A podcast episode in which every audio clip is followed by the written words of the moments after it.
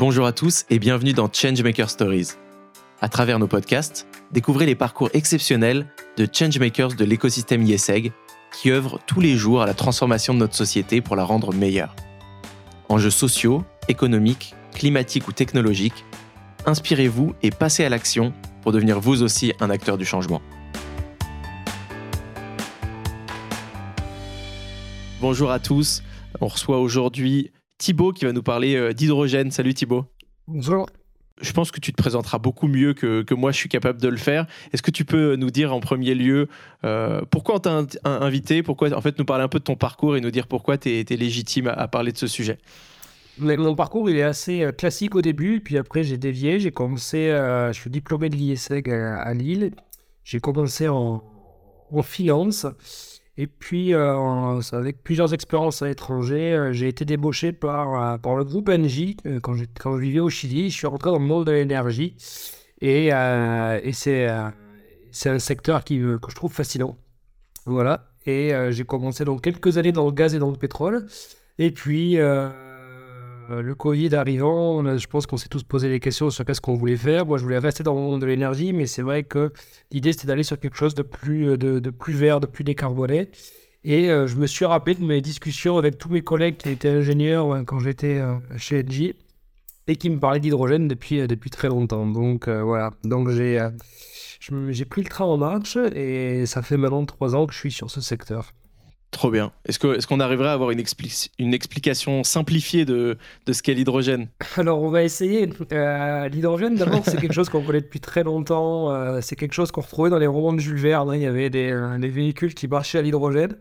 l'hydrogène, pour faire très très court, c'est l'élément qui est le plus courant dans tout l'univers. C'est-à-dire que c'est la molécule qu'on va retrouver la, la, plus communément mais euh, c'est une molécule qui, est, qui, est, toute seule. Elle est toujours associée à toute molécule.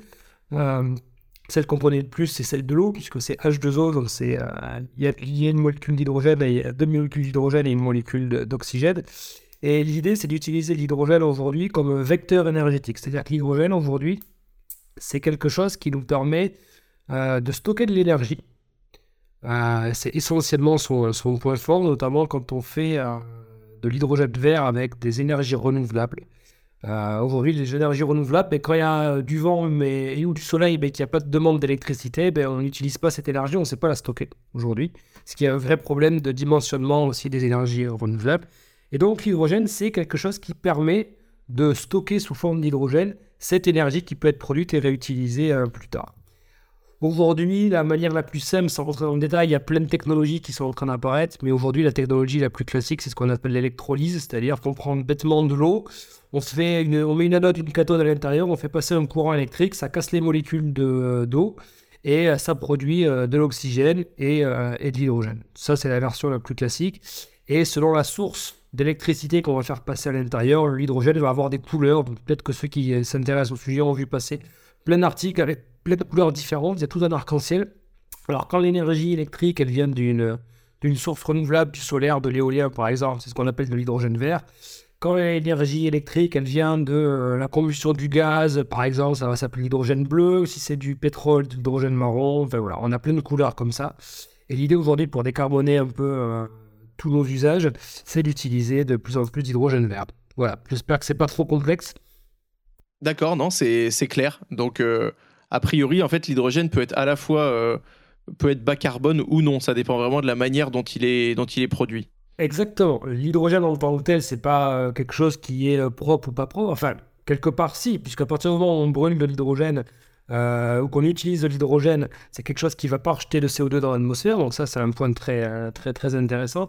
Mais effectivement, pour pouvoir le créer, il faut aussi, pour que sur toute la chaîne de valeur, on soit on soit un peu, euh, un, peu vert, on va dire, il faut que l'électricité qui va servir à créer cet hydrogène, de préférence, elle soit renouvelable. Trop bien. Si on parle un peu de d'exemples concrets d'usage de, cet hydrogène, à quoi ça sert, quelles sont les applications ou les, ou les industries dans lesquelles euh, c'est réellement utilisé ou ça a du sens? Alors dans les grandes lignes, l'hydrogène aujourd'hui, ça s'utilise beaucoup dans l'industrie. C'est quelque chose qui est utilisé énormément dans l'industrie pétrochimique, dans l'industrie de l'acier, euh, des boîtes comme ArcelorMittal, etc., c'est des gros, gros consommateurs euh, d'hydrogène, par exemple, dans leur process. Donc, le client numéro un aujourd'hui, ça va être effectivement toutes les grandes boîtes industrielles, les fertilisants aussi, tous les, les fertilisants qui sont utilisés utilisent énormément d'hydrogène. Donc, ça, l'idée, c'est de décarboner en premier l'industrie qui est énormément émettrice de, de, CO2. Et après, on a plusieurs éléments dans lesquels on peut utiliser l'hydrogène. Euh, notamment aujourd'hui la mobilité. On a de plus en plus de véhicules à hydrogène qui commencent à arriver sur le marché euh, et qui fonctionnent et qui sont en, usage. Donc c'est assez intéressant. Pour euh, ceux qui habitent à Paris, il y a 200 taxis d'une marque qui s'appelle Hype qu'on peut voir à la sortie des gares ou des aéroports. Donc c'est des taxis, c'est des modèles de Toyota qui marchent à l'hydrogène. Donc c'est une vraie réalité. Donc voilà, c'est à peu près les deux, les deux grands éléments, c'est l'industrie et, et la mobilité aujourd'hui. D'accord, très bien. Et si on part un peu de part euh, de l'hydrogène par rapport à toutes les autres énergies, j'ai cru lire que c'était quelque chose qui était euh, relativement faible en termes de pourcentage aujourd'hui. Alors aujourd'hui, c'est relativement faible. Pourquoi? Parce qu'on a une question de technologie. Aujourd'hui, on est en train d'avancer sur beaucoup de technologies. C'était quelque chose qui n'avait pas été euh, grandement développé à grande échelle, en tout cas dans les années précédentes. Donc aujourd'hui, il y a une question technologique qui fait que ça ça n'a pas une part encore euh, importante sur le marché. Et il y a une question de coût. Aujourd'hui, on va pas se mentir, l'hydrogène vert, si on veut produire de l'hydrogène vert bas carbone, c'est quelque chose qui a un coût. C'est pour ça que ça marche énormément euh, des projets avec des subventions, notamment euh, des plans de l'Union européenne post-Covid. Donc voilà, il y a ces deux éléments. Aujourd'hui, l'horizon qu'on a pour avoir de l'hydrogène qui commence à rentrer vraiment dans les mœurs et dans l'économie, c'est un horizon à peu près à 2030 pour commencer, où là on espère avoir une technologie qui va être euh, beaucoup plus performante que ce qui se fait aujourd'hui et euh, des coûts qui baissent énormément euh, pour pouvoir d'abord se passer de subventions. L'idée c'est pas de vivre avec des subventions publiques sur ces marchés-là pendant des années et, que ça soit abordable pour tout le monde. Ok, sur ces, sur ces technologies ou différentes technologies, est-ce que euh, est-ce tu arrives à rentrer un peu dans le, dans le détail? C'est quoi le, challenge là-dessus? Euh, Le challenge, par exemple, on va avoir tout ce qui est l'électrolyseur, c'est-à-dire c'est la machine qui va euh, transformer l'eau en casser les molécules d'eau pour faire de l'hydrogène. Donc là, aujourd'hui, sur l'électrolyse, on a plusieurs technologies qui existent. Je ne vais pas rentrer dans le détail. Un, parce que je ne suis pas ingénieur. c'est la première chose. Et deuxièmement, parce qu'aujourd'hui, euh, moi, tous les matins, je me lève, je lis les newsletters sur l'hydrogène et tous les matins, il y a une nouvelle solution qui existe. Donc voilà, donc c'est assez passionnant en ce moment parce qu'il y a plein d'idées, il, y a plein, il y a plein de recherches dans tous les pays du monde, toutes les universités planchent sur ce sujet. Ça me rappelle un peu ce qui se faisait. Alors pour les plus anciens, euh, les, prémices d'Internet, hein, quand on a eu la bulle Internet au début où tout le monde sortait des, solutions pour avoir euh, du haut débit, etc. Puis après, sur tout ce qui s'est fait dans le solaire et l'éolien, on a eu des avancées technologiques qui ont été incroyables et, super rapides euh, quand, la technologie euh, s'est développée. Et on est au même endroit pour l'hydrogène, donc on est au début de l'aventure, donc il y a plein d'idées, il y a plein de prototypes qui, euh, existent aujourd'hui. Il n'y a pas de solution miracle encore. L'idée, c'est de trouver ce qui est le plus efficace et le moins cher. Donc voilà. Ok, sur le coût, justement, j'avais cru voir que justement, en effet, c'était peut-être plus cher aujourd'hui que, du pétrole ou de l'électricité.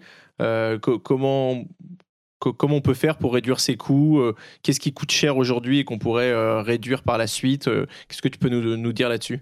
Alors, ce qui coûte cher aujourd'hui, il y a une partie qui est la production, donc ce qu'on appelle l'électrolyse. Hein. ça a un coût parce que c'est une technologie nouvelle. On ne fait pas des choses à grande échelle, on ne fait pas des grands volumes pour l'instant. Donc, mécaniquement, c'est un cours basique d'économie. Hein. Quand on fait à petite échelle et et qu'on fait trois, si je fabrique trois voitures, elles vont me coûter une fortune. À partir du moment où j'ai une chaîne de montage où j'en fabrique 10 000, effectivement, les prix s'effondrent. Donc aujourd'hui, on est encore là, on fait des, petits volumes, il y a beaucoup de projets qui sont des projets de pilotes, etc. Donc c'est en train d'avancer. Et aujourd'hui, on a ce point euh, de la machine pour produire l'hydrogène. Et le deuxième point qui est, euh, qui est créé, c'est le transport de l'hydrogène. Aujourd'hui, l'hydrogène, on le transporte sous forme de gaz, c'est-à-dire que c'est du gaz qu'il faut qu'on comprime, qu'on mette sur des, euh, des camions et qu'on le transporte. Donc ça, aujourd'hui, ça a un coût qui est très conséquent.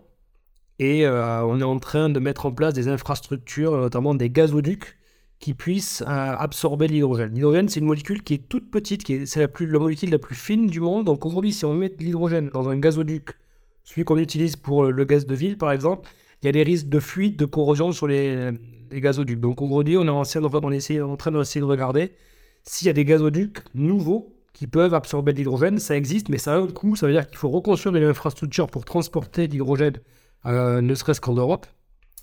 Et ça, ça aura un... Mais je veux dire, ça a un coût, exactement comme quand on a construit une centrale nucléaire au début. Effectivement, le prix d'une centrale nucléaire, c'est monstrueux, mais c'est amorti sur 50, 60, 70 ans. Voilà, aujourd'hui, pour réduire ce coût du transport, il va y avoir des investissements massifs. Il y en a qui vont commencer aujourd'hui pour faire des gazoducs à hydrogène. Euh, ça a un coût d'investissement qui va être porté euh, essentiellement par des partenariats euh, publics-privés, donc par les États et les entreprises. mais voilà, donc c'est les deux coûts principaux, c'est la fabrication, l'électrolyse aujourd'hui et le transport. Ok, il y, a des, pays qui sont plus en avance que d'autres euh, sur euh, l'hydrogène? Ouais, clairement. Alors l'hydrogène, ça a un avantage aussi aujourd'hui, c'est qu'à partir du moment où on a euh, du soleil et du vent, on est capable de faire de l'énergie renouvelable et potentiellement de produire de l'hydrogène. C'est-à-dire que, et ça on l'a bien vu avec la crise russe, ça permet aujourd'hui d'avoir une indépendance énergétique qu'on ne peut pas avoir autrement. Donc en Europe, est-ce que demain on veut se passer de gaz russe ou de d'autres pays ou de pétrole? C'est possible. Euh, l'hydrogène, ça peut enlever une partie de, cette consommation-là. Donc les pays qui sont avancés, souvent, c'est des pays qui ont des fortes dépendances énergétiques. Euh, notamment le Japon. Euh, le Japon, ils n'ont rien. ils ont relancé leur, leur, énergie nucléaire, mais ça prend du temps. Donc le Japon, typiquement, c'est un pays qui a l'hydrogène depuis, depuis très très longtemps. Et puis après, tous les pays où potentiellement on va avoir de l'hydrogène à bas coût. Euh, on peut citer par exemple un pays comme le Chili. Le Chili, ils ont dans le désert d'Atacama des productions d'électricité avec du solaire à des coûts absolument dérisoires. Ça leur permet de faire de l'hydrogène vert à des coûts très compétitifs. Donc ils développent ça. C'est beaucoup pour de l'export, hein, plus que pour le marché intérieur. Et puis après, on va avoir des pays qui sont, euh, qui sont très avancés comme les États-Unis. Mais parce que culturellement et technologiquement, ils ont toujours un coup d'avance, hein, euh, pour, être, pour être honnête. La Californie, notamment, a mis en place beaucoup, beaucoup de choses pour développer la mobilité à hydrogène.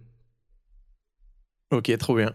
Euh, si, Est-ce que tu peux nous parler un peu plus des métiers peut-être qu'il y a autour de, de l'hydrogène? Euh, Ça peut être aussi euh, le, tien et à quoi ça ressemble une, une, journée dans, ou une semaine peut-être dans ta, dans, de ton métier. Voilà, pour en savoir un peu plus s'il si, y a peut-être des vocations qui peuvent être créées ou, ou le sujet qui intéresse des personnes. Qu'est-ce que tu peux nous, nous dire un peu là-dessus? Alors c'est très large. L'hydrogène en tout cas, ce qui est intéressant, moi c'est aussi pour ça que je suis rentré là-dedans il y a, il y a peu de temps, c'est que c'était une feuille blanche il y a quelques, il y a quelques mois.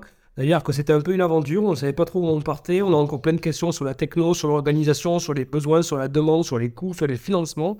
Donc voilà, euh, moi, mon boulot, à la base, je suis censé développer euh, euh, le marché espagnol et portugais et l'Amérique latine pour une entreprise française qui travaille là-dessus.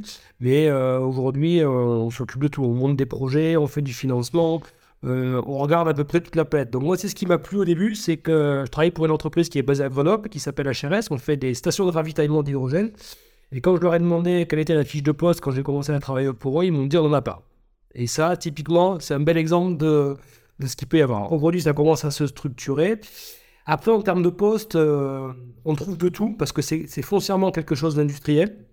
Donc, on va avoir dans la fabrication euh, euh, beaucoup de métiers techniques, beaucoup de métiers industriels, beaucoup de métiers. moi, dans mon entreprise, par exemple, on cherche beaucoup de tuyauteurs, des soudeurs. Donc voilà, toutes cette, euh, ces, métiers qui avaient été un peu perdus à un moment où il y avait moins de gens qui allaient là-dedans. Aujourd'hui, il y a une énorme demande et il y a beaucoup de, de, y a beaucoup de difficultés de la part des ressources humaines pour trouver des gens compétents sur, sur ces postes-là. Et après, ça va aller sur la partie financement, la partie gérer les subventions, la partie monter des projets réellement, c'est-à-dire mettre autour de la table euh, un client final, euh, quelqu'un qui va faire un électrolyse, euh, quelqu'un qui va faire du, du renouvelable, etc. donc, j'ai envie de dire, c'est c'est un panel de jobs qui est, qui est absolument qui est très large, on va dire. Ok, bah écoute, merci Thibaut pour toutes ces infos. Si, si jamais on veut te poser une question, rentrer en contact avec toi, est-ce que c'est quoi la, meilleure manière pour te joindre? Un email ou sur LinkedIn Je crois que le plus simple c'est sur LinkedIn. Euh, j'y suis, euh, j'y suis tous les matins donc. Euh, Très bien. Donc Thibaut, Thibaut Vincent Don, je mettrai le lien en description. Et euh, merci pour tout. Est-ce que tu as, un dernier, euh, dernier petit mot, euh, dernier, ou peut-être une question que, que tu aurais aimé que je te pose, que j'ai, que zappé? Non, une question qui est intéressante, c'est que souvent, quand je donne des conférences, on me demande si on est en compétition avec tout ce qui est électrique, notamment pour la mobilité. Et la réponse est absolument non. C'est-à-dire qu'il y a des usages qui sont très très différents aujourd'hui. Il y a des usages sur lesquels on va avoir besoin si on parle de mobilité de véhicules électriques et d'autres sur lesquels on va avoir besoin de véhicules hydrogène pour des questions d'autonomie, de coût, de rapidité de charge, etc. Donc vraiment, il y a, y a une idée de se dire qu'aujourd'hui, on a un mix électrique ou énergétique dans le monde qui nous plaît pas parce qu'il est... Euh, il émet énormément de CO2. Nous, tout ce qu'on veut, c'est qu'en 2030, 2040, 2050, on ait un autre mix énergétique qui soit beaucoup moins euh, polluant, mais ça va rester un mix énergétique. C'est-à-dire que tout le monde, pour moi, va avoir sa place dans, euh, dans ce mix-là. C'est-à-dire qu'il y aura de l'électrique, il y aura de l'hydrogène, il y aura peut-être d'autres solutions, mais ça restera comme aujourd'hui un mix. Merci pour euh, cette conclusion, c'est hyper intéressant. Salut, salut Thibaut, à bientôt. Merci, bonne journée. Merci d'avoir partagé avec nous ce moment. Nous espérons que cet épisode vous aura inspiré et pourquoi pas poussé à changer les choses à votre échelle. Changemaker Stories vous donne rendez-vous deux fois par mois, en français chaque début de mois et en anglais en milieu de mois. Alors restez connectés et abonnez-vous à notre chaîne. Changemaker Stories est un podcast YesEg School of Management et YesEg Network, produit par Echoes Studio.